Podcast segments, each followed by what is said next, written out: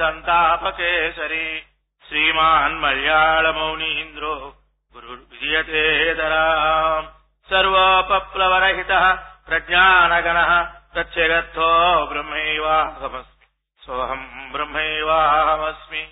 మంగళం గురుదేవాయ మహనీయ గుణాత్మనే సర్వలోకశరణ్యాయ సాధురూపాయ మంగళం.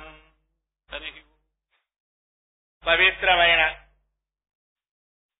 శ్రీ గురు పుణ్యారాధన సుసమయంలో అఖిలాండకోటి బ్రహ్మాండ నాయకిని సర్వృదయాంతరవర్తిని సచిదానంద స్వరూపిణి శ్రీ జగన్మాతకు ప్రణామాలు అందిస్తూ సద్గురుదేవులకు ప్రణమిల్లి కేరళ దేశంలో జన్మించి ఆంధ్రదేశంలో అడుగుపెట్టి ఆధ్యాత్మిక జ్యోతిని జ్ఞాన జ్యోతిని భక్తి జ్యోతిని వెలిగించిన అస్మద్గురుదేవులు బ్రహ్మలేన మహసద్గురు శ్రీ మలయాళ స్వాములు వారి పాదకములు శిరసా నమస్కరిస్తూ మీ అందరికీ తత్వాన్ని ప్రబోధం చేసి ఆ తత్వంలో మీరు నిలిచేటట్లుగా అనుగ్రహించినటువంటి శ్రీ బాబూజీ మహారాజ్ వారికి ఆ స్థానంలో ఉండి మీ అందరినీ రక్షిస్తున్నటువంటి పూజ్య శ్రీ మాతాజీ వారికి ఇంతవరకు తత్వాన్ని గురుతత్వాన్ని ఆత్మతత్వాన్ని బ్రహ్మతత్వాన్ని మీకు అందించినటువంటి అందరికీ మీ అందరికీ గురుస్మరణలు అందజేస్తూ ప్రియ భగవద్బంధువులారా, గురుతత్వము అనంతమైనది. యస్యాంతం నాది మధ్యం నహిచర చరణం నామగోత్రం నూత్రం నో జాతిర్నైవ వర్ణో నభవతి పురుషో నో నపుంసో నస్త్రీ నాకారం నో వికారం నహి జన్మరణం నాస్తి పుణ్యం న పాపం నో తత్వం తత్వమేకం సహజతమరసం సద్గురుం తం నమామి. గురుగీతలో 3వ అధ్యాయంలో 234వ శ్లోకం అనుకుంటా. ఇది ఎంతటి మంచి శ్లోకం అండి. ఇది గురు ప్రార్థన. ఆయన మన అనుకుంటే ఈ మధ్యలో ఎవరో చెప్పారు ఇక్కడే, అనేకం నుంచి ఏకంలోకి ఎవరు కలుస్తారో అలాగే అనేక భావం లేకుండా ఏకభావం ఎవరికైతే ఉంటుందో, ఒక్క మాటలో చెప్పాలంటే ద్వైత భావం లేకుండా అద్వైత భావంలో ఉన్నవాళ్ళన్నమాట. అలాగే ఆ ద్వైత భావం అంటే ఏంటి? ద్వైతం అంటే ఒక్క మాట చెప్పారు మా గురువు గారు, దేహం నేను అనుకోవడమే ద్వైతము అన్నారు. దేహం నేను కాదు అనుకోవడమే అద్వైతం. ఏకంలో అనేకాన్ని చూడటమే ద్వైతం. ఏకంలో అనేకాన్ని చూడటం ద్వైతం. అనేకంలో ఏకత్వాన్ని దర్శించడమే అద్వైతం అన్నమాట. అద్వైతం అంటే అర్థమేమి? ఏకంగా ఉన్నదాన్ని అనేకం చేయటం. అది ఏకంగా ఉన్నదాన్ని అనేకం చేయటం ద్వైతం. అనేకాన్ని ఏకం చేయటం అద్వైతం పొమ్మన్నారు. అద్వైతికి పూజ్యభావం, ద్వైతికి అధోభావం, అధోగతి పొమ్మన్నారు. ఈ దర్జీవాని దగ్గర 2 వస్తువులు ఉంటాయి. ఒకటి సూది ఉంటుంది, ఒకటి కత్తిరి ఉంటుంది. కత్తిరి ఉన్నదే అది ద్వైతట, కానీ సూదో అది అద్వైతం. సూది ఏం చేస్తుంది? కత్తిరి ఏం చేస్తుంది? కత్తిరి ఉన్నదే అది ఏకమైన గుడ్డని అనేకం చేస్తుందండి, తుంటాతుంటా చేస్తుంది. అది ద్వైతం. దాని గతి అక్కడ దర్జీ వారి కాళ్ళ దగ్గర ఉంటుందండి కత్తిర. కానీ సూర్య చేస్తుంది అనేకంగా ఉండేటువంటి తుండు తుండాలుగా ఉండే గుడ్డని ఏకం చేస్తుందండి. అది అద్వైతం. అది ఎక్కడ ఉంటుంది? దట్టివాని దగ్గర ఇక్కడ పెట్టుకుంటాడు గుడ్డులో. ఇంకా ముసల్మాన్ అయితే టోపీ పైన పెట్టుకుంటాడండి. దాని స్థానం ఎక్కడుంది? పైన ఉన్నది. కత్తిరి స్థానం కింద ఉన్నది. ద్వైతి భావం ఉన్న వాడి స్థానం అధోగతి వాడిది. అద్వైతిలో పూజ్య. అద్వైతం అంటే ఏకంలో అనేకంలో ఏకం చూడం, ఉండేది ఏకం సత్వం. అది ఎలా ఉందా? అదే గురుతత్వం. అనేకం నుంచి ఏకత్వాన్ని పొందారండి ఆయన. పట్టుబడి అందరూ మరలాగానే తల్లి గర్భం నుంచి వచ్చాడు ఆయన. గురుదేవులు చెప్పేవారు, మేము మీరు అంత మొదలుగానే వచ్చాం, మీరు మేము అన్ని తినేది అన్నమే, రొట్లే తింటున్నాం, మీరు మేము అన్ని ఒకటే, కానీ భావంలో భేదం అనేవారు మా గురుదేవులు. భావాన్ని మార్చుకోండి, మీరు ద్వైత భావాన్ని వదిలిపెట్టే నీచాశ్రయం నా కర్తవ్యం, కర్తవ్యం మహదాశ్రయం. నీచ భావన అన్నిటికంటే నీచ భావన ఏమిటి? ద్వైత భావమే నీచ భావం అన్నారు శాస్త్రకారు. దేహం తాననుకోవడమే నీచ భావం, దేహం తాననుకోవడం ఏదైతే ఉందో అదే ద్వైతం అన్నారు మలయాళ స్వామి వారు. దేహం తాను అనుకున్నవాడు ఎవరంటే చండాలు అమ్మన్నారంటే, చర్మభావం ఉన్నవాడు చండాలు అంటే, బ్రహ్మభావం ఉన్నవాడు బ్రాహ్మణుడా అన్నారు. ఒకప్పుడు జగచక్రవర్తి పండిత సభ జరుగుతూ ఉంది, అందరూ వచ్చేశారు, పండితులంతా వచ్చేశారు, కానీ అష్టావక్ర మునీంద్రులు కూడా ఆయన కూడా సభకు వస్తూ ఉన్నాడండి. పండిత సభ కదా, ఆహ్లాదంగా వస్తూ ఉన్నాడు, కానీ ఆయన వస్తూ ఉంటే వీళ్ళు వెనక్కి తిరిగి చూచారట, పక్కులు నవ్వారు అష్టావక్ర మునీంద్రుని. ఎందువల్ల? ఆయనకు 8 వంకర్లు ఉన్నాయి, ఆ వంకర్లు నవ్వేటప్పటికీ ఆయన వెనక్కి తిరిగి వెళ్ళిపోతూ ఉన్నాడు. కానీ జనచక్రం సింహాసనం మీద కూర్చుని లేచాడు, మహాప్రభో మీరు జ్ఞానమూర్తులు, తత్వజ్ఞులు, మీరు సభకు వచ్చి మీరు వెళ్తున్నారంటే ఏదో కారణం ఉంటుంది, కానీ మాకు దానివల్ల మాకు అనిష్టం కలుగుతుంది, మీరు రావాల్సిందే రాజన్నా అన్నాడు. నేను రానన్నాడు అష్టావక్ర మునీంద్రుడు. ఎందువల్ల? నేను అనుకున్నాను ఇక్కడ పండిత సభ జరుగుతుంది, బ్రాహ్మణ సభ జరుగుతుంది, విప్రోత్తమ సభ జరుగుతుంది, నేను వెళ్లాలని వచ్చాను, కానీ ఇక్కడ చండాలు సభ జరుగుతుందన్నాడు. అదేమిటంటావా, మీరు నన్ను చూచారండి, నవ్వారండి. దేని చూసి నవ్వారు? నా చర్మము నా శరీరము 8 వంకలతో కూడింది, వాళ్ళకి చర్మ దృష్టి ఉంది కాబట్టి చండాలు రూపమన్నాడు. నా లోపల ఉండేటువంటి బ్రహ్మాన్ని, నా లోపల ఉండే సత్తు చిత్తు ఆనంద అస్థిభాతి ప్రేమ స్వరూపంగా ఉండే అద్భుతమైన బ్రహ్మ, నా లోపల ఉండే జ్ఞానాన్ని వాళ్ళు చూడలేదు రూపమన్నారు. అందువలన ఈ చర్మ దృష్టి అది మహా చండాలమైన దృష్టి, అది ఉంటే లాభం లేదు. అందువల్ల మహనీయులు ఉన్నారే, వారు ఎప్పుడు కూడా చర్మ దృష్టి ఉండదు. ఆహా, ఏ దృష్టి ఉంటుంది? బ్రహ్మ దృష్టి ఉండేటువంటి వాళ్ళండి. వాడు ఎలాంటి వారు? ఆద్యంతము లేదు, దానికి ఆద్యంతము లేదురా, అనాది అయ్యున్నాదిరా, ఆద్యంతము లేదురా, అనాది అయ్యున్నాదిరా, అంతు తెలియక కొంతమంది సంధిలో పడి ఉండేరా, అంతు తెలియక కొంతమంది సంధిలో పడి ఉండేరా, దృక్కు దృశ్యము కాదురా దూరమాలోచింతరా, దృక్కు దృశ్యము కాదురా దూరమాలోచింతరా, ఎరుక శూన్యము ఎరిగియుంటే తిరుగులేనది లేదురా, ఎరుక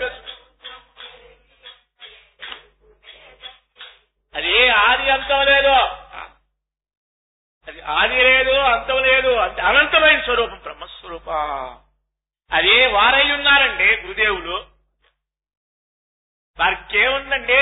నహిజని మరణం, జనన మరణము లేదురా జ్ఞానులు శోధించెరా, జనన మరణము లేదు జ్ఞానులు శోధించెరా, పాప పుణ్యము అసలు లేవు జ్ఞానులదు శోధించెరా, పాప పుణ్యము అసలు జ్ఞాను. మహనీయులు ఎవరైతే ఉన్నారో దేహం తాను కాదు, దేహం తాను అనుకున్న వారికి జన్మరణాలున్నాయి.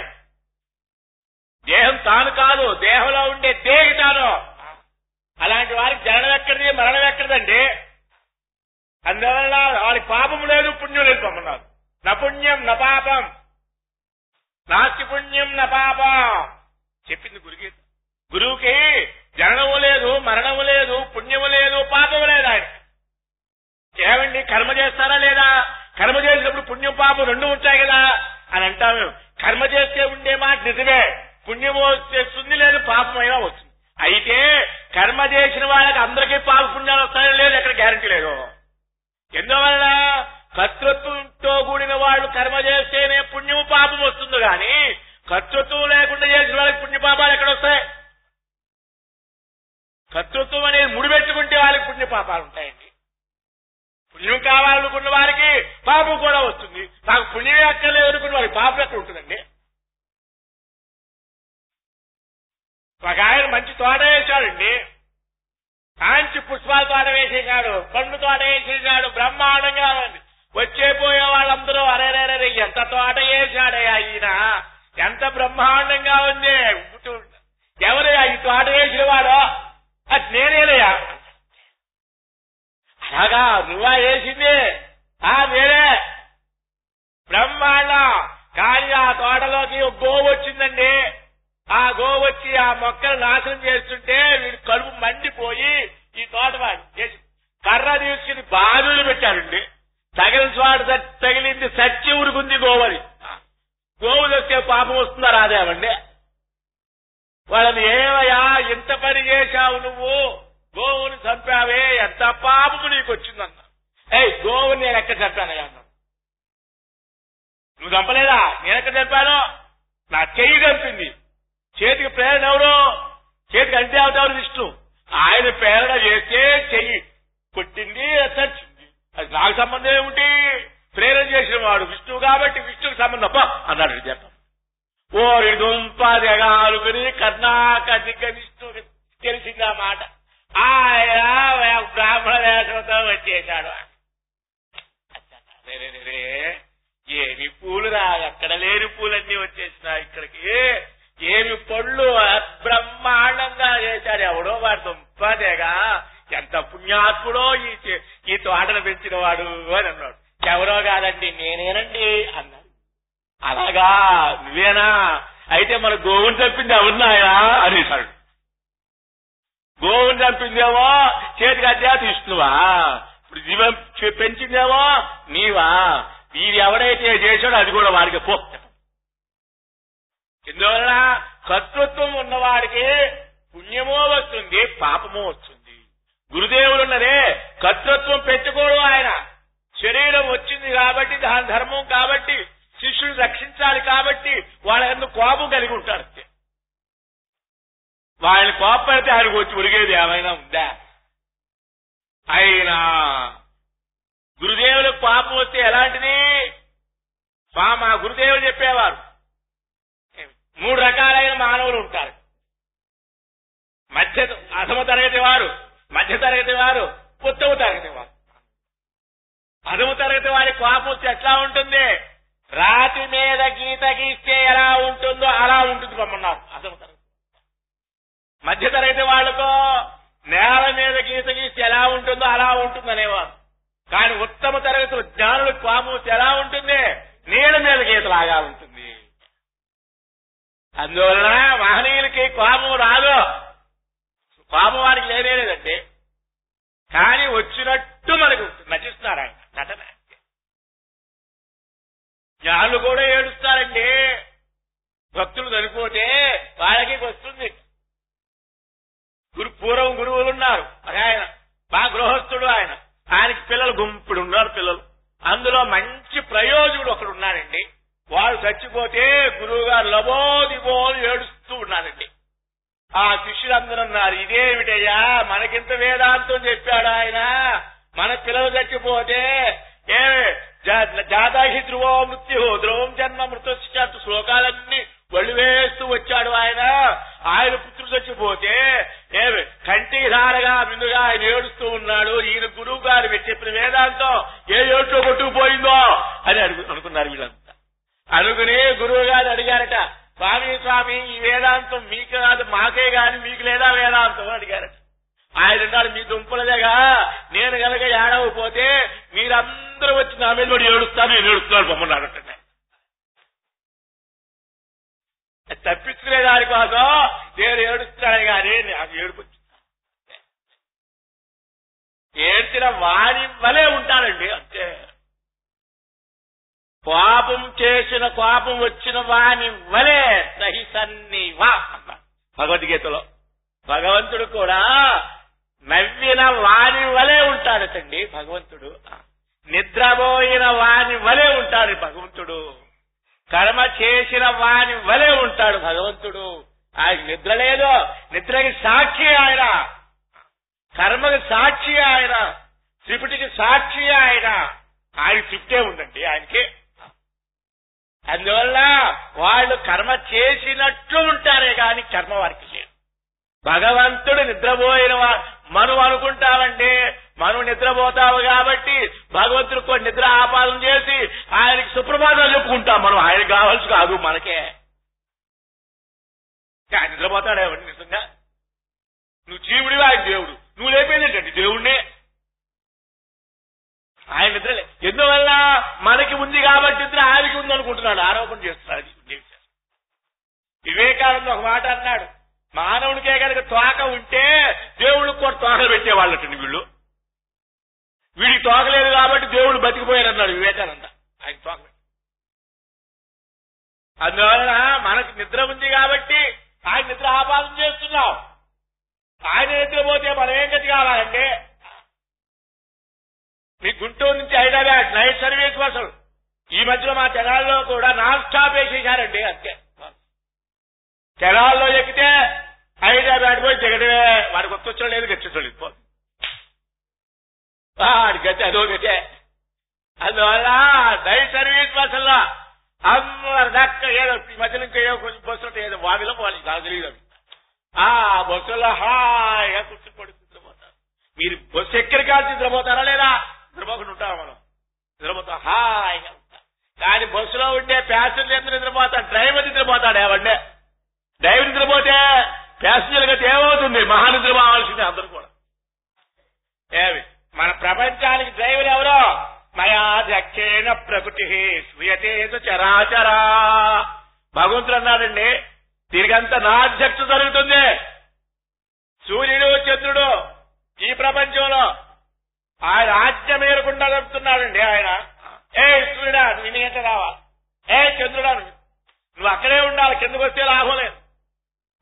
ఆజ్ఞ ప్రకారం అక్కడే కాదయ్యా, నీ శరీరంలో చంద్రమా మనసో జాత చక్షో సూర్యో అజాయత.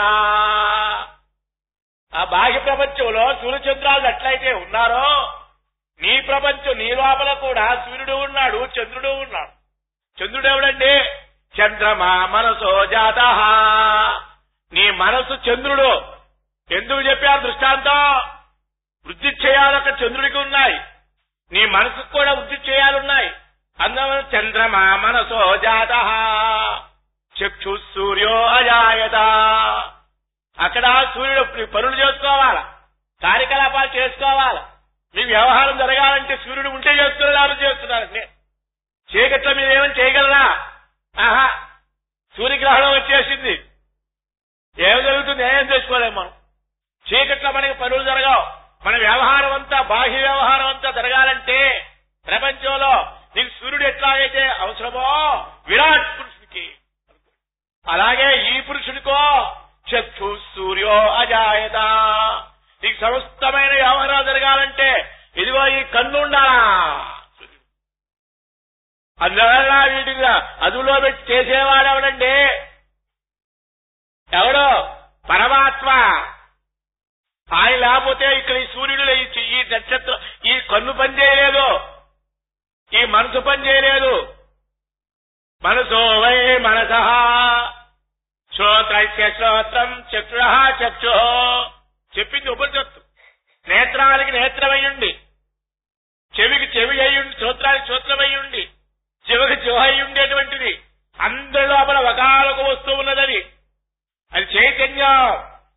ఆ చైతన్యం ఉంటేనే ఇవన్నీ జరుగుతూ ఉన్నాయి పనులన్నీ కూడా, లేకుంటే జరగలేవు.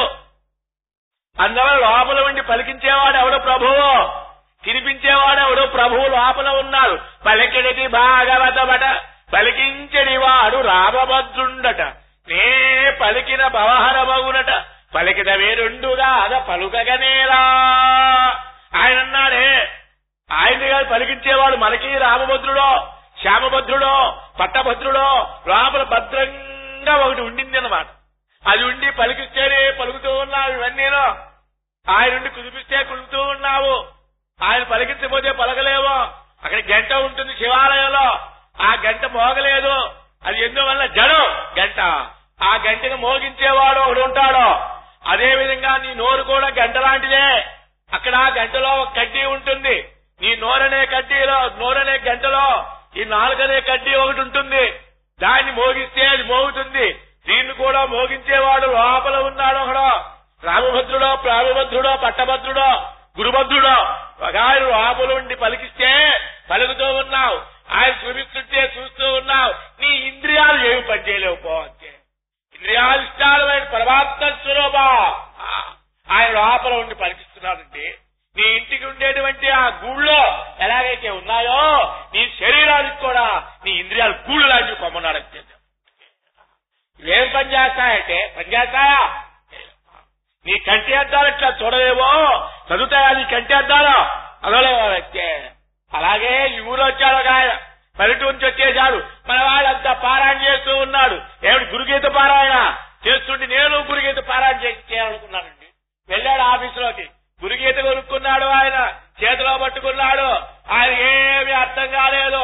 మళ్ళా ఇక్కడికి వచ్చాడు బృందావనంలోకి, వీరంతా చదువుతూ ఉన్నారు గురుగీత, అరేరే చేతిలో పట్టుకున్నారు, కంటికి అద్దాలు వేశారు, మనం కూడా కంటికి అద్దాలు తెచ్చుకుని చదువుకుందాం అనుకున్నాడు. నేరుగా వెళ్ళాడండి ఎక్కడికి, గుంటూరు వెళ్ళిపోయాడు. గుంటూరు వెళ్ళి ఆ రోడ్లో ఆయన కంటి అద్దాల షాపు ఉంటే అక్కడికి వెళ్ళాడు, వెళ్ళి లోపల ప్రవేశించేశాడు. అబ్బాయి అద్దాలు ఉన్నాయా అన్నాడు, మస్తుగా ఉన్నాయన్నాడు, తీసుకురామన్నాడు, కంటికి వేసుకున్నాడు, గురుగేసి చేత పట్టుకున్నాడు, తిప్పుతాడు, ఆహా సూట్ కాలేదు, వేరే అద్దాలు ఏమన్నాడు, అవి ఇచ్చేశాడు, ఆయన కంటికి వేసుకున్నాడు, గురుగీతగా తిరుపుతాడు, ఏమి కాలా. కానీ మీరు 9 గంటలకి అక్కడ అందులో అడుగు పెట్టాడు, 12 గంటలయింది, ఆ షాపు వారికి తీసుకొచ్చేసింది. నువ్వు అడుగు ఏ ముహూర్తంలో పెట్టావో, నువ్వు కొనలేదు, ఇతరుని కొనలే లేదు, అసలు ఇంతకీ నీకు చదువు వచ్చా రాదా అన్నాడు వాడు.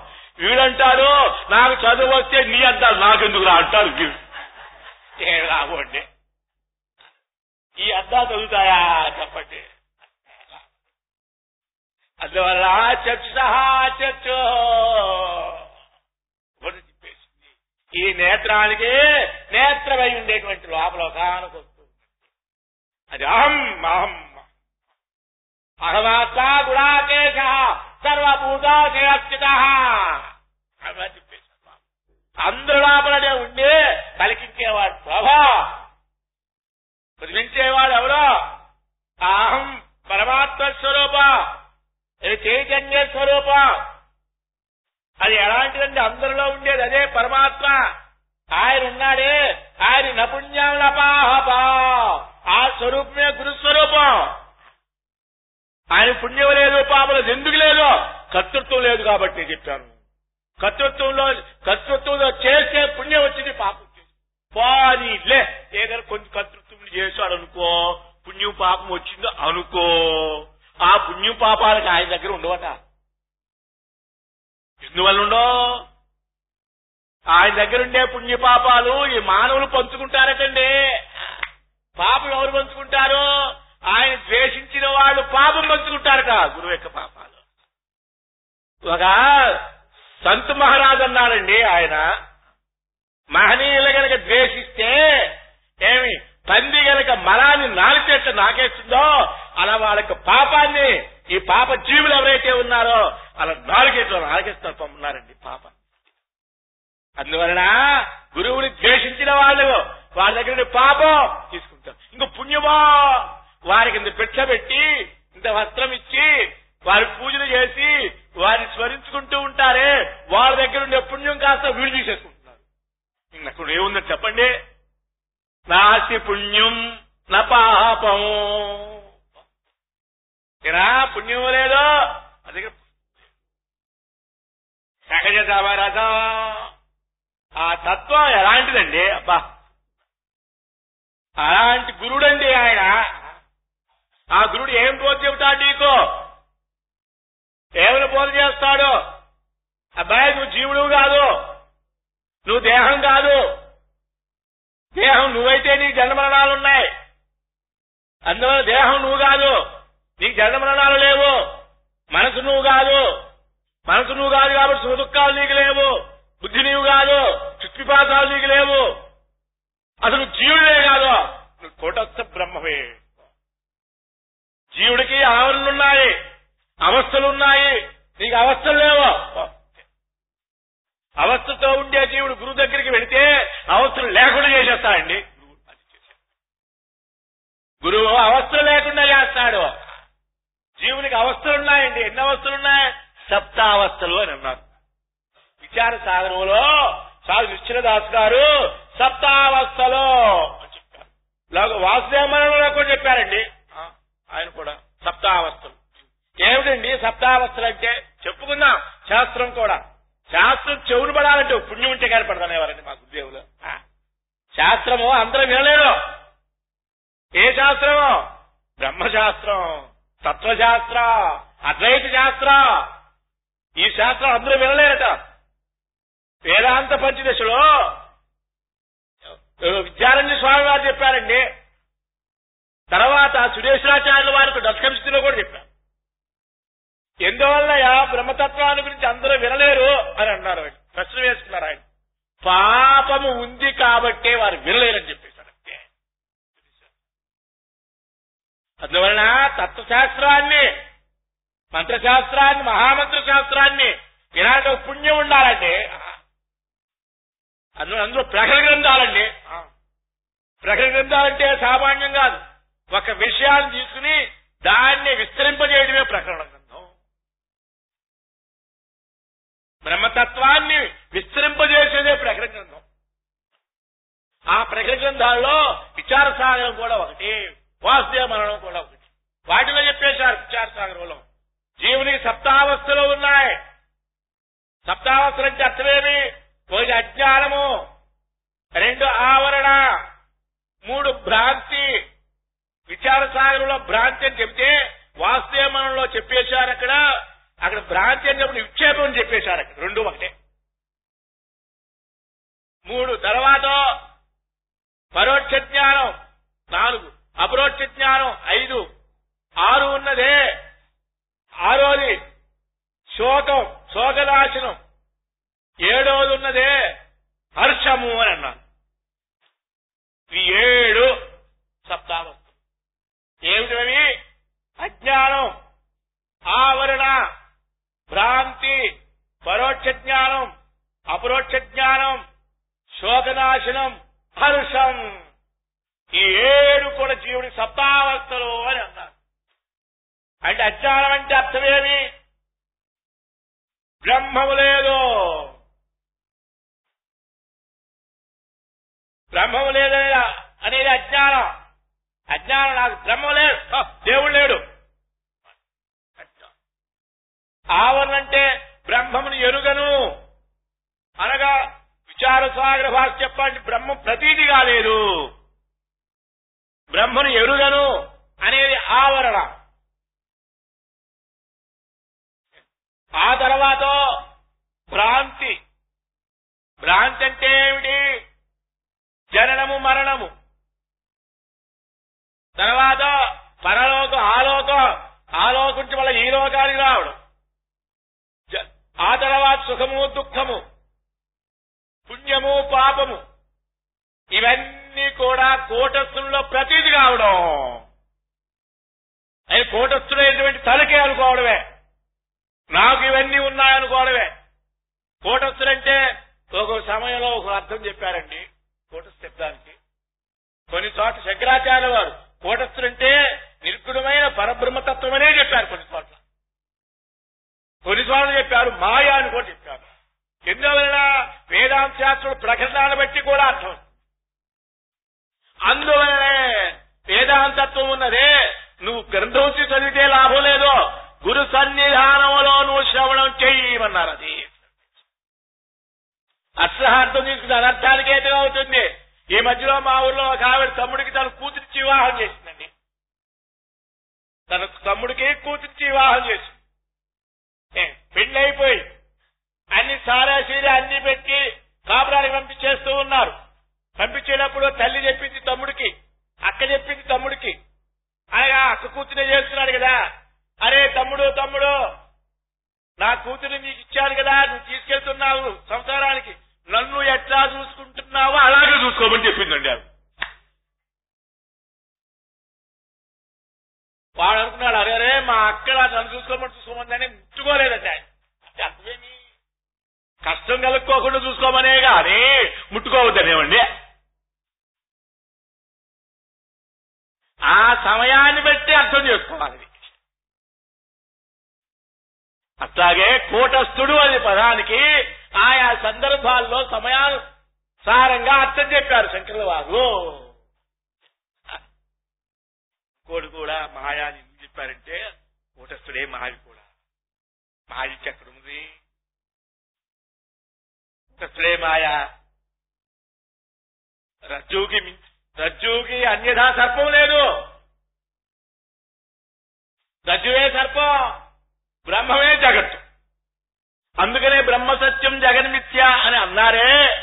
మన జగత్తే సత్యం ఉన్నాడే శంకరులే అన్నారు. ఎందువల్ల? మనం అజ్ఞానంలో ఉన్నాం కాబట్టి నాయన నువ్వు అనుకునే జగత్తు నిత్యవేళ మిథ్యేనని చెప్పి దానిని వైరాగ్యం కల్పించి దీన్ని అరోచకత్వం కల్పించి బ్రహ్మనందు రోచకత్వం కల్పించే దానికోసం బ్రహ్మ జగత్ మిథ్య అని చెప్పేశారు. అంతేగాని జగత్ మిథ్య, జగత్తు కూడా బ్రహ్మమే. అందువల్ల జగత్ మిథ్య అంటే లేదని కాదు అసలైన అర్థం. కొంతమంది అంటారు జగత్ మిథ్య అంటే జగత్ లేదంటారు. లేకుండా ఎక్కడ పోయిందయ్యా, అది ఎక్కడ పోతుంది? జగత్ కాదు అన్నారంటే, జగత్ లేదు అని మాకు కాదు అనమన్నారు. లేదు అనే దాంట్లో కాదు అనే దాంట్లో వ్యత్యాసం లేదు ఏమండి, లేదు అనే దాంట్లో కాదు అనే దాంట్లో వ్యత్యాసం ఉంది. అరే కొండ ఉంది, ఈ కొండ కాదురా లేదు అన్నాం. కొండ లేదంటే ఈ కొండకు తడిపోయి ఉన్నాను. అది కొండ కాదురా ఉండేది మట్టి అన్నాం. అది కొండ వెళ్లాల్సిన పని లేదు. కొండ ఇంకొకడానికి వెళ్లాల్సిన పని అసలు కొండ ఉంటే కదా ఏమండి. వాచారంభణం వికార నామధేయ ప్రత్యేకిచ్చేవ సత్య, ఉండేది మట్టే, కొండ లేనే లేదు. తర్కం చదువుకున్న వాళ్ళు ఇద్దరు వస్తున్నారండి ఆశ్రమానికే, బాబుగారి దగ్గరికే వస్తున్నారట. ఒకసారి వస్తూ ఉంటే దానిలో ఇదంతా తోట, దొంగల తోటండి, శ్మశానం కూడా దగ్గర. ఆ శ్మశానం చూస్తుంటే కొండ ఉంది కదా అక్కడ పడేసి ఉంటే ఆ కొండ కనిపిస్తుంది ఇద్దరికి. వాళ్ళు తర్కం చదువుకున్న వాళ్ళకి ఎప్పుడు ఊరికినే ఉండడం, ఒకడు ఏది అవునంటాడో ఇంకోటి కాదనేది లక్షణం, వాళ్ళ లక్షణం అంతే. మరి బ్రహ్మం అక్కలా వాడన్నాడు ఒకడు, అరే రే కుండబడి ఉందిరా పక్కకి వెళ్దారా అన్నాడు. కుండబడి ఉందా, ఇది కుండ కాదన్నాడు. అది ఏమిటిరా అన్నాడు, మట్టిరా అన్నాడు.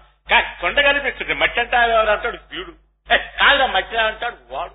వీళ్ళిద్దరికి వాదాపోదా ఎంత సేపుడికి సమస్య తేళ్ళ. అరే ఎందుకు వచ్చిన వాదా, మనం మన గురువు గారి దగ్గరికి వెళ్తున్నాం కదా బాబుజీ దగ్గరికి, ఆయన పేరు చేస్తాడు లేదు మరి ఆ కుండ పట్టుకెళ్దాం పదమన్నాడు. మరి కుండ పట్టుకు గురువు గారు ఏమంటారు, దేని ద్వారా మీకు అసలు సంశయం వచ్చింది అది లేకుండా ఎట్టిస్తానే అంటాడు ఆయన. అది సామాన్యుడు ఎట్టి, మీ ఇద్దరికి వాళ్ళు దేని ద్వారా వచ్చిందో అది తీసుకొస్తే కదా చెప్పేదానికి అంటాడేమో. అందువల్ల పదమని కుండ పట్టుకు వచ్చేసారండి. ఆ గురువు గారు ఏమిరా ఏమి అట్లా ఉన్నాయండి మొఖాలు, మీ రోజు ప్రశాంతంగా ఉండేవాళ్ళు బాగా ఉడికిపోతున్నా. ఏమి లేదు గురుదేవా, అక్కడ కుండ పడి ఉందన్న పడి పీకే వచ్చింది రా అన్నాడు ఆయన. ఏమొచ్చింది లేదండి నీకు కుండ ఉంది తప్పుకోరా అన్నాడు. వీడన్నాడు కుండ కాదు మట్టి ఉందన్నాడు వీడండి.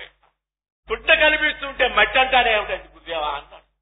అలాగా, అరే నువ్వేమంటావురా నీకు కుండ అన్నాను అన్నాడు. అరే నువ్వేమంటావురా అన్నాడు, నేను మట్టి ఉందన్నాను.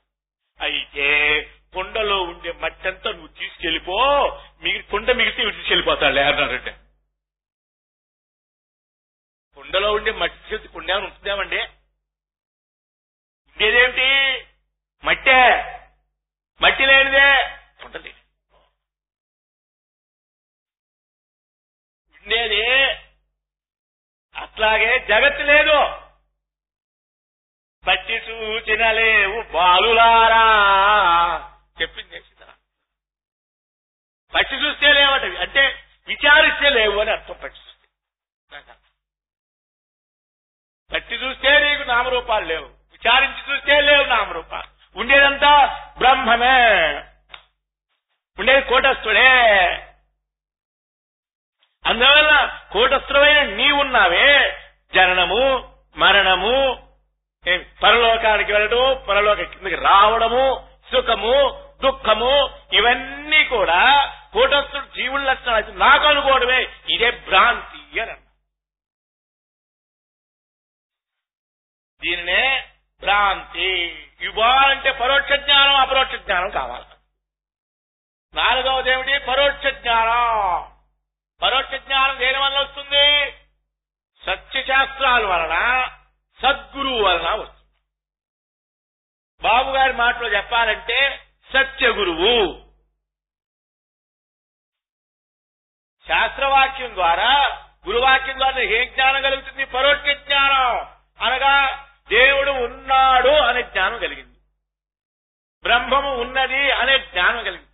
దీనివల్ల ఏం కలిగింది? ఇప్పుడు నీకు దీనివల్ల మనకి ఇప్పుడు ఏం కలిగింది అంటే, అక్కడ మొట్టమొదటి ఏముంది నీకు? అక్కడ అజ్ఞానం. అజ్ఞానం నీకు ఏం తోచింది? దేవుడు లేడు అనే భావం తోచింది కదా. దేవుడు లేడు అనేటటువంటిది దేని వల్ల తొలగాలి? పరోక్ష జ్ఞానం వల్ల తొలగిపోయింది. అక్కడ దీన్ని అసత్వాపాదక ఆవరణ, అభానాపాదక ఆవరణ అని శాస్త్రం. ఇవన్నీ మనకు వద్దులే, ఇప్పుడు ఎందుకు ఆకర్షించుకోవడం? అందువలన ఇప్పుడు నీకు అజ్ఞానం వలన ఏమిటి? దేవుడు లేడు, బ్రహ్మము ఎరుగ లేదు, అది పోయింది. దేని వల్ల పోయింది? పరోక్ష జ్ఞానం వల్ల పోయింది.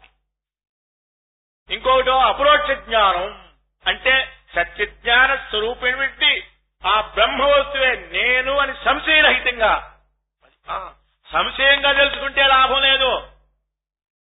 సత్యజ్ఞానమంతమైనటువంటి బ్రహ్మ వస్తువు సంశయరహితంగా నేనే బ్రహ్మను అని తెలుసుకోవడం ఏదైతే ఉన్నదో దీన్ని అపరోక్ష జ్ఞానం. ఆ అపరోక్ష జ్ఞానం వల్ల ఏం జరుగుతుంది? బ్రహ్మము నెరుగును అనే ఆలోచన తొలగిపోయింది. ఇక్కడ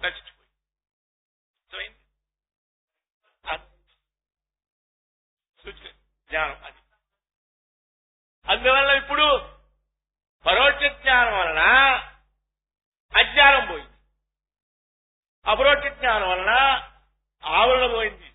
ఆవరణే గారి వ్యాఖ్యానకర్తలు అన్నారు, అపరోక్ష జ్ఞానం వలన జననము, మరణము, సుఖము, దుఃఖము, పుణ్యము, పాపంతో ఉన్న సంసార బంధం మొత్తం దొరికిపోతున్నారు. అపరోక్ష జ్ఞానం నివృత్తి అయిపోతుంది. ఎలా నివృత్తి అవుతుంది? ఆత్యంతిక నివృత్తే, తాత్కాలిక నివృత్తి కాదు, ఆత్యంతిక నివృత్తి. అనగా కారణ సహితంగా నివృత్తి, కార్యము నివృత్తి కావడము ఆత్యంతిక నివృత్తి. కార్యము కారణ సహితంగా నివృత్తి కావాలా? తాత్కాలిక నివృత్తో కారణం అట్లే ఉండి కార్యము నివృత్తి కావడం తాత్కాలిక నివృత్తి. అది ఎట్లా? ఒకటి బావిలో నీళ్లు దాహం అయింది, నీళ్లు తాగాల, బావి దగ్గరికి వెళ్ళాడు, బకెట్ నీళ్లు తీసుకున్నాడు, నీళ్లు నోట్లో పోసుకున్నాడు, కంపు కొట్టిందండి, చవ కంపు. అరే రే, నీళ్లన్నీ కంపు కొట్టేసినాయి, ఈ నీళ్లు కంపు పోవాలని వేరే ఓటు వస్తాయి కదా, మంచి ఓటు వస్తుంది అనుకుని 200 రూపాయలు ఇచ్చేసి ఒకటి పిలిచి ఆ బావిలో నీళ్లన్నీ తోడి అవతల పోసాడండి. ఓట వచ్చి మళ్ళా బకెట్తో తోడుకున్న నీళ్లు నోట్లో పోసు, మళ్ళా కంపే ఉంటుంది. ఏమైంది ఇక్కడ? ఆ నూతిలో కుక్క దక్కి పడిపోయిందండి. అది ఆ కుక్క శవాన్ని అట్లే పెట్టేసి ఎన్నిసార్లు నీళ్లు తోడితేబట్టి నీకు కంపు పోతున్నామండి. ఏం చేయాలి? ఆ శవంతో పాటు నీళ్లు తోడిచాయి తీసేవాడే. అప్పుడు శవంతో పాటు నీళ్లు తోడటం ఆత్యంతిక వృత్తి. శవాన్ని అట్లే పెట్టి నీళ్లు తోడు పాటేయటము తాత్కాలిక నివృత్తి. అందువల్ల అజ్ఞానం సహితంగా నివృత్తి కావడం. జన్మ పోవాలంటే అజ్ఞానం పోవాలండి. అజ్ఞానం పోకుండా జన్మ ఉండే వాళ్ళు కారణం తెలుసుకో. ముందు నీకు సురేశాచార్యులు వారు లంకిచ్చేశారు. నీకు జన్మ కారణం ఏమిటిరా అన్నారు, కర్మ అన్నారు. కర్మ కారణం ఏమిటి అన్నారు, రాగద్వేషాలు అన్నారు.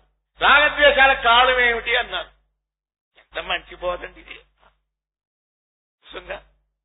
సురేశాచార్యులు దర్శక దృష్టిలో చెప్పిన మాట ఇది. జన్మ కారణం ఏమిటి? కర్మ. కర్మ కారణం ఏమిటి? రాగద్వేషాలు. రాగద్వేషాలు లేకపోతే కర్మ లేనే లేదు. అనుభవం చూసుకోండి. మీరు నిద్రపోతూ ఉన్నారు, నిద్రలో మీకు రాగము ద్వేషం ఉన్నదా? ఒకటి కావాలనే రాగము, ఒకటి వద్దనే ద్వేషం.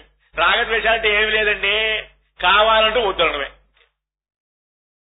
ఇంతే రాగద్వేషాలంటే ఏముంది, ఏమిటో పెద్ద అనుకుంటా మనం రాగద్వేషం అంటే.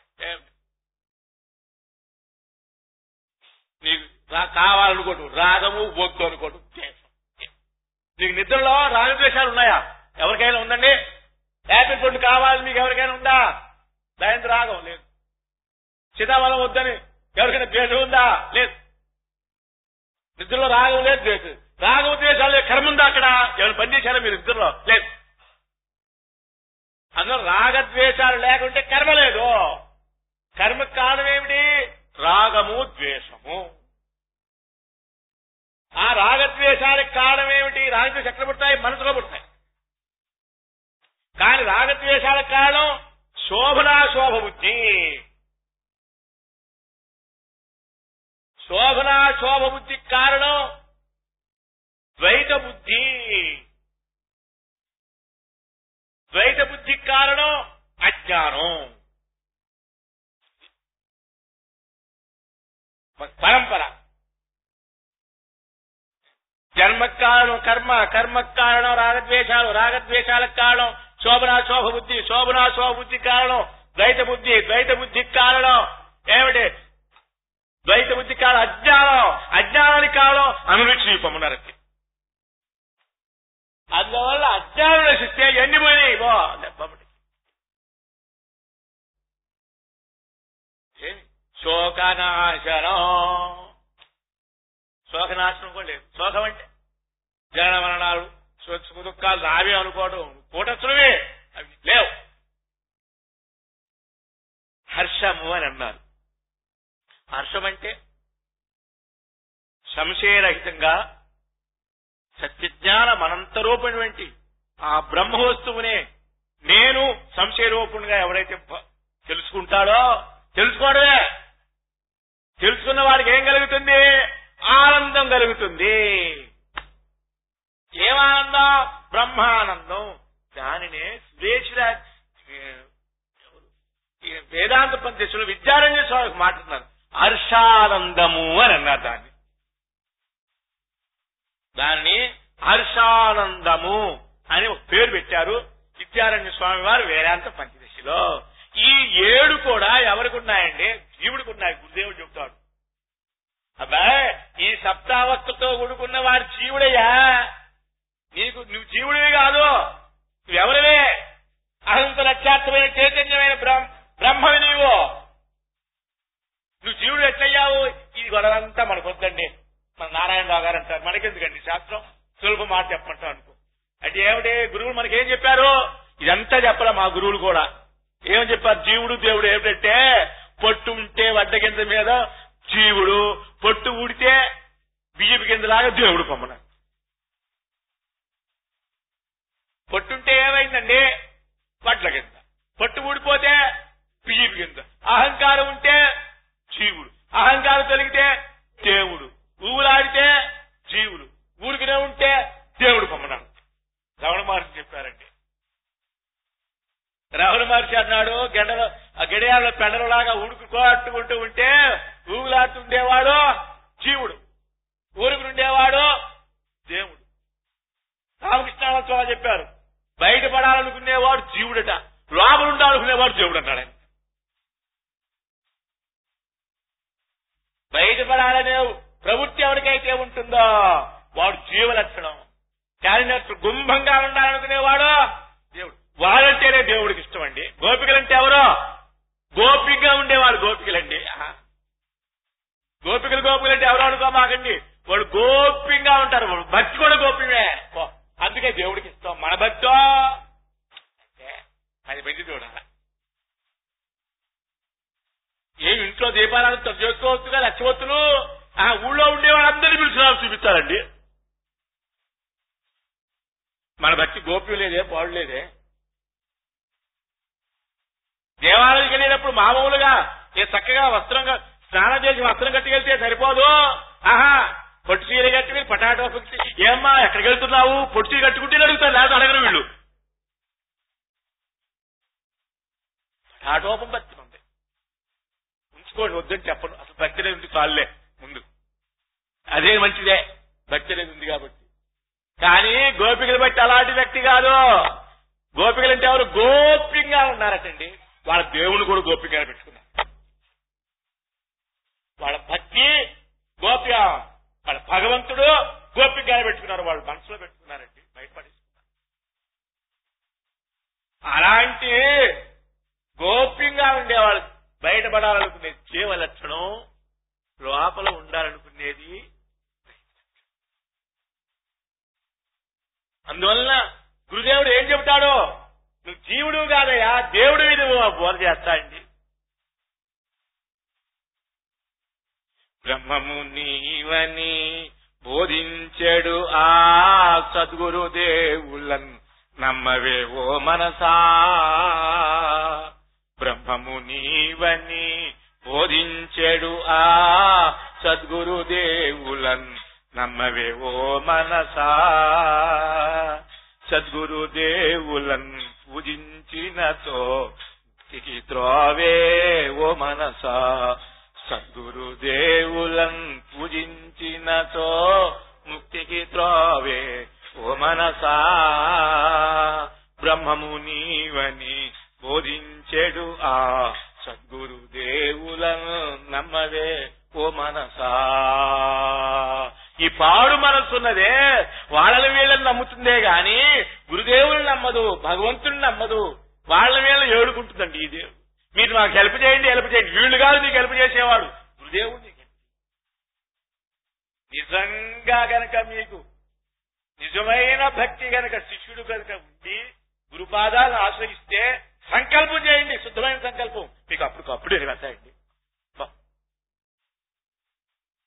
మీ సంకల్పంలో లోటే అంటే గురుదేవులు లోటు ఉండనే ఉండదు. జరిగిన సంఘటన చెబుతా. ఇప్పుడే పొద్దుని నేను దర్శనానికి అన్ని అట్లా దర్శనం చేసుకుంటూ ముందు ఇక్కడికి వచ్చి జనం ఉండాలని చివరికి వచ్చేసాను. చివరికి వస్తే మాతాజీ మన వెంకటరత్నం గారి తరుపతి వాసే భిక్షాటం చేస్తాను స్వామి అని అన్నారు. నేను బొడ్లో డబ్బులు అప్పుడు మన రత్నం గారి వెళ్ళి మనం కూడా భిక్ష వేద్దాం తీసుకురాపో అక్కడికి వెళ్ళి అని అన్నారు.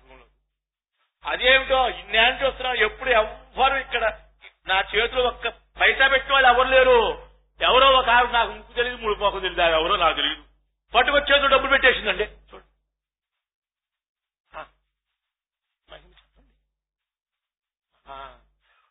మనం ఎంపర్లా ఆటమే, ఇక్కడనే ఉన్నా కదా. మరి చూడు ప్రత్యక్ష ఫలం. తర్వాత ఉపన్యాసానికి వచ్చా. వస్తే ఈరోజు మా రాఘమ్మ గారికి ఏమిటో పాపం అవి పెట్టాలని నాకు అప్రక్ష.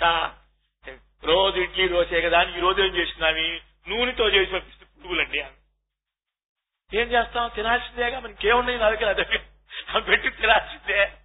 ప్రసాదం ఇంత పట్టుకొచ్చారా తిన్నామా అంటే ఆ పునుగులు తినాల్సిందే. పునుగులు తింటే నాకు గొంతు గుగ్గుర పోతుంది, ఏం చేయాలా, మన దగ్గర లవంగా కూడా తెచ్చుకోలేదు. అరే పదరా బృందావనంకి వెళ్తున్నాము బాబు చూసుకుపా అని చెప్పి వచ్చేసాను. వచ్చి కూర్చున్నాను లేదో సాయి ఎప్పుడు దేవుడు నాకు అదేది హిల్సో ఏదో నాకు తెలియదు, ఆ హిల్స్ పట్టుకొచ్చి స్వామి యోస్ కబురు ఇచ్చాడు ఆయన. హిల్స్ వెళ్ళలేదు, మరి నాకు లోపల గొంతులో ఇది ఉందని ఆయనకేం తెలుసు, సాయికి ఆయన పంపించాలి. నేను చెప్పే పోతే చెప్పాలి కదా, మరి గొంతు బాగా రావద్దు. అందువల్ల మనకు అవిశ్వాసం లేదు, మనకి ఆ శ్రద్ధ లేదు. మనకి సంకల్పం చేయవయ్యా, శుద్ధమైన సంకల్పం చేయ నువ్వు అంతే.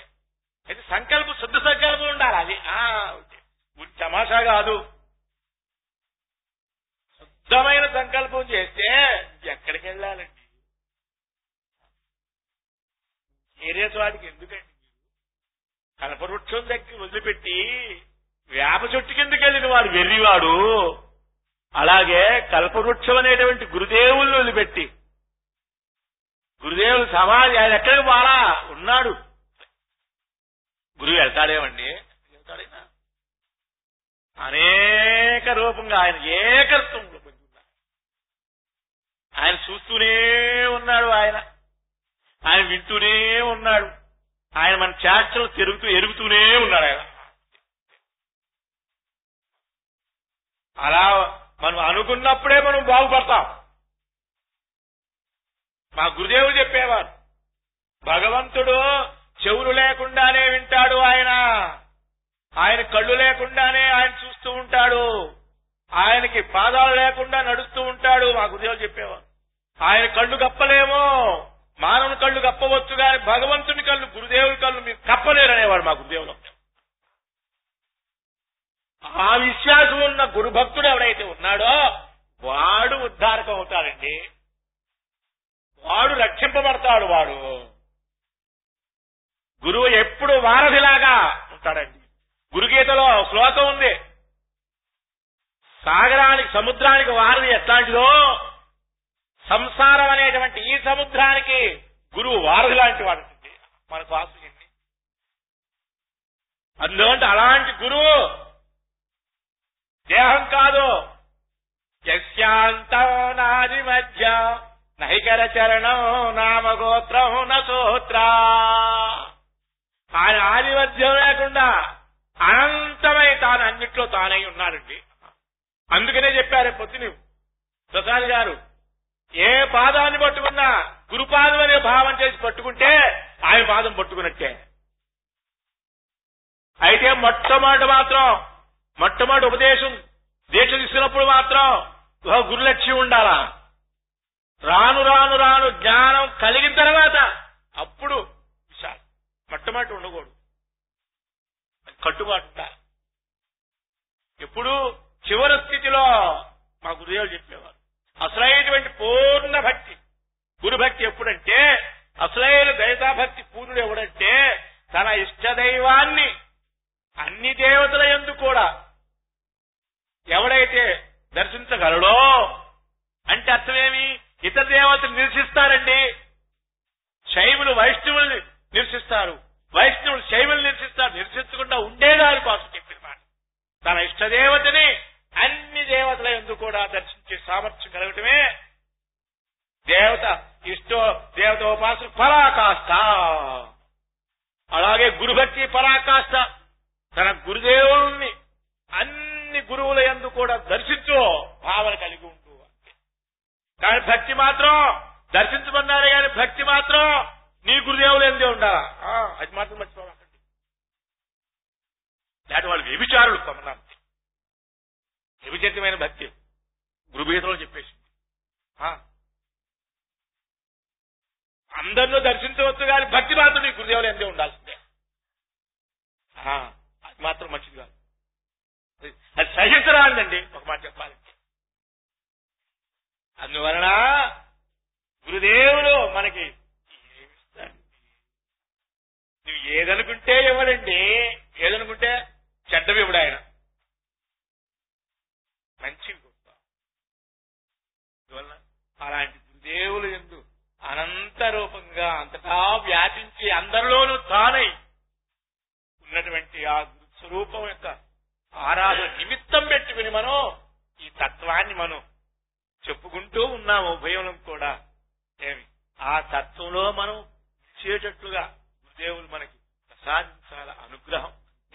వారిని ఏం కోరుకుంటామండి, ఏది కోరుకోవాలా, ఆ తత్వంలో మనం నిలిచి ఉండేటట్టు, దృఢాపరోక్ష జ్ఞానం కలిగి ఉండేటట్టు. అలాంటి శక్తిని అలాంటి సామర్థ్యాన్ని ఆ సద్గురుదేవులు, మీ గురుదేవుళ్ళు, మీ ఇష్టదేవతలు, సర్వ మహర్షులు, సమస్త దేవతలు, సమస్త గురుదేవతలు మన అందరినీ అనుగ్రహించి ఆశీర్వదించుగాక. అందులో బాబూజీ మహారాజ్ ఆయన గురించి చెబుతూ ఉంటే ఎంత బాగుందో.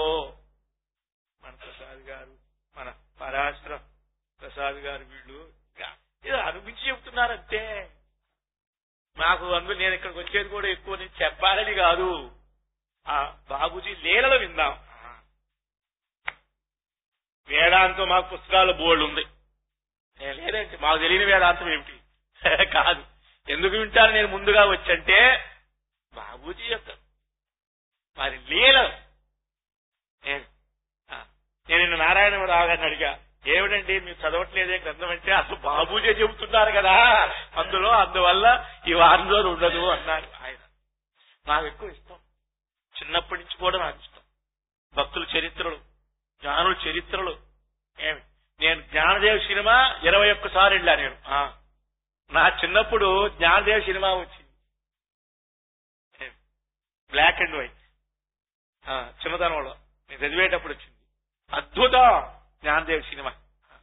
నేను అమ్మగారికి చెప్పా, అమ్మా ఎప్పుడైనా దొరికితే పాత క్యాసెట్ తెప్పించి చూడండి అమ్మా మీరు, ఏమి దోషం చాలా బాగుంటుంది.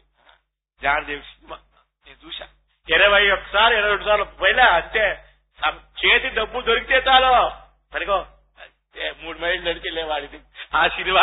మిగతా సినిమాలే చూడలేండి మీరు అనుకున్నారు. ఆ చిన్నతనం అట్లాగే మహనీయుల చరిత్రలో మనం చదవాలి, మహనీయుల చరిత్రలో మనం వినాలి.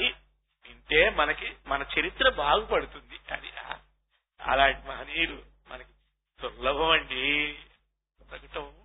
నేను ఒక మాట చెబుతున్నా, బాబూజీ సమకాలంలో మీరందరూ ఉండి వారి దగ్గర దీక్ష పొంది, వారి దగ్గర తత్వాన్ని శ్రవణం చేసి, వారు పారాడిన ప్రదేశంలో మీరందరూ ఉండి వారి చేతితో ప్రసాదం మీరు స్వీకరించి పుణ్యం అంటే అది ఇంకెవరికి రాదు, మహద్భాగ్యం. అది చాలా అదృష్టం అంటే నిజంగా మీరు ముక్తులే. ఎక్కడ ఉంటుందంటే నా గురుదేవులు ఒకప్పుడు చెప్పిన ముగిస్తా, సాయంత్రం కూడా బోధ చెబుతూ ఉన్నారు, మీకు ముక్తి కలిగిందా లేదా అడిగారు. నేను చిన్నప్పటి నుంచి గడుగ్గాయని, నేను అందరూ కలిగిందంటే ఏమో కలగలేదంటే భయం కదా. మహనీయుల దగ్గర మాట్లాడటం చాలా కష్టం. కలిగిందంటే ఏమో, కలగలేదంటే ఏమో. నేను లేచి కలిగింది అనేసి, మీకు కలిగిందా అన్నారు. నేను చిన్నపిల్లవాడు 17 ఏళ్ళు 16 ఏళ్ళు. స్వామి, ముక్త పురుషులైన మీ దగ్గర మేముంటే ఇంకా మాకు ముక్తి లేకుండా ఎక్కడుందా. శభాష్ స్వామిలా చెప్పారు, జిలేబీ తీయగా ఉంటుంది, ఆ జిలేబీని ఆశ్రయించిన వారికి తీపి ఉండదా, పులుపు ఉంటుందా అన్నారు స్వామి. అంటే అని గుర్తున్నారు, జిలేబీని తీయగా ఉంటుంది, జిలేబీని ఆశ్రయించిన వారికి తీపి ఉంటుందా, పులుపు ఉంటుందా స్వామి వారు ఒకే ఒక్క మాట. అంటే అర్థమేమి, ముక్త పురుషుల్ని ఆశించిన వారికి ముక్తి లేకుండా ఎక్కడ ఉంటుందండి, ఎవరికి ఇంక వేరే వాళ్ళకి ఎట్ట వస్తుందండి చెప్పండి. కదురులు పడుతుంది ఆ మాట. అంటే మాట నేను చెప్పి జిలేబీని ఆశ్రయించిన వారికి తీపి లేక పులుపు ఉంటుందా అని నెలకుండా ఊరుకున్నారు. ఓ మనేశాన్ని. అలాగే మీరందరూ మీ సందేహం పెట్టుకోమాకండి. మీకు మాకు ముక్తి కలగలేదు అంటే మీకు ముక్తి కలగదు. ఓ జన్మజన్మలు ముక్తి కలిగింది అనుకున్నారా, మీకు ముక్తి కలిగి ఓం తత్సత్.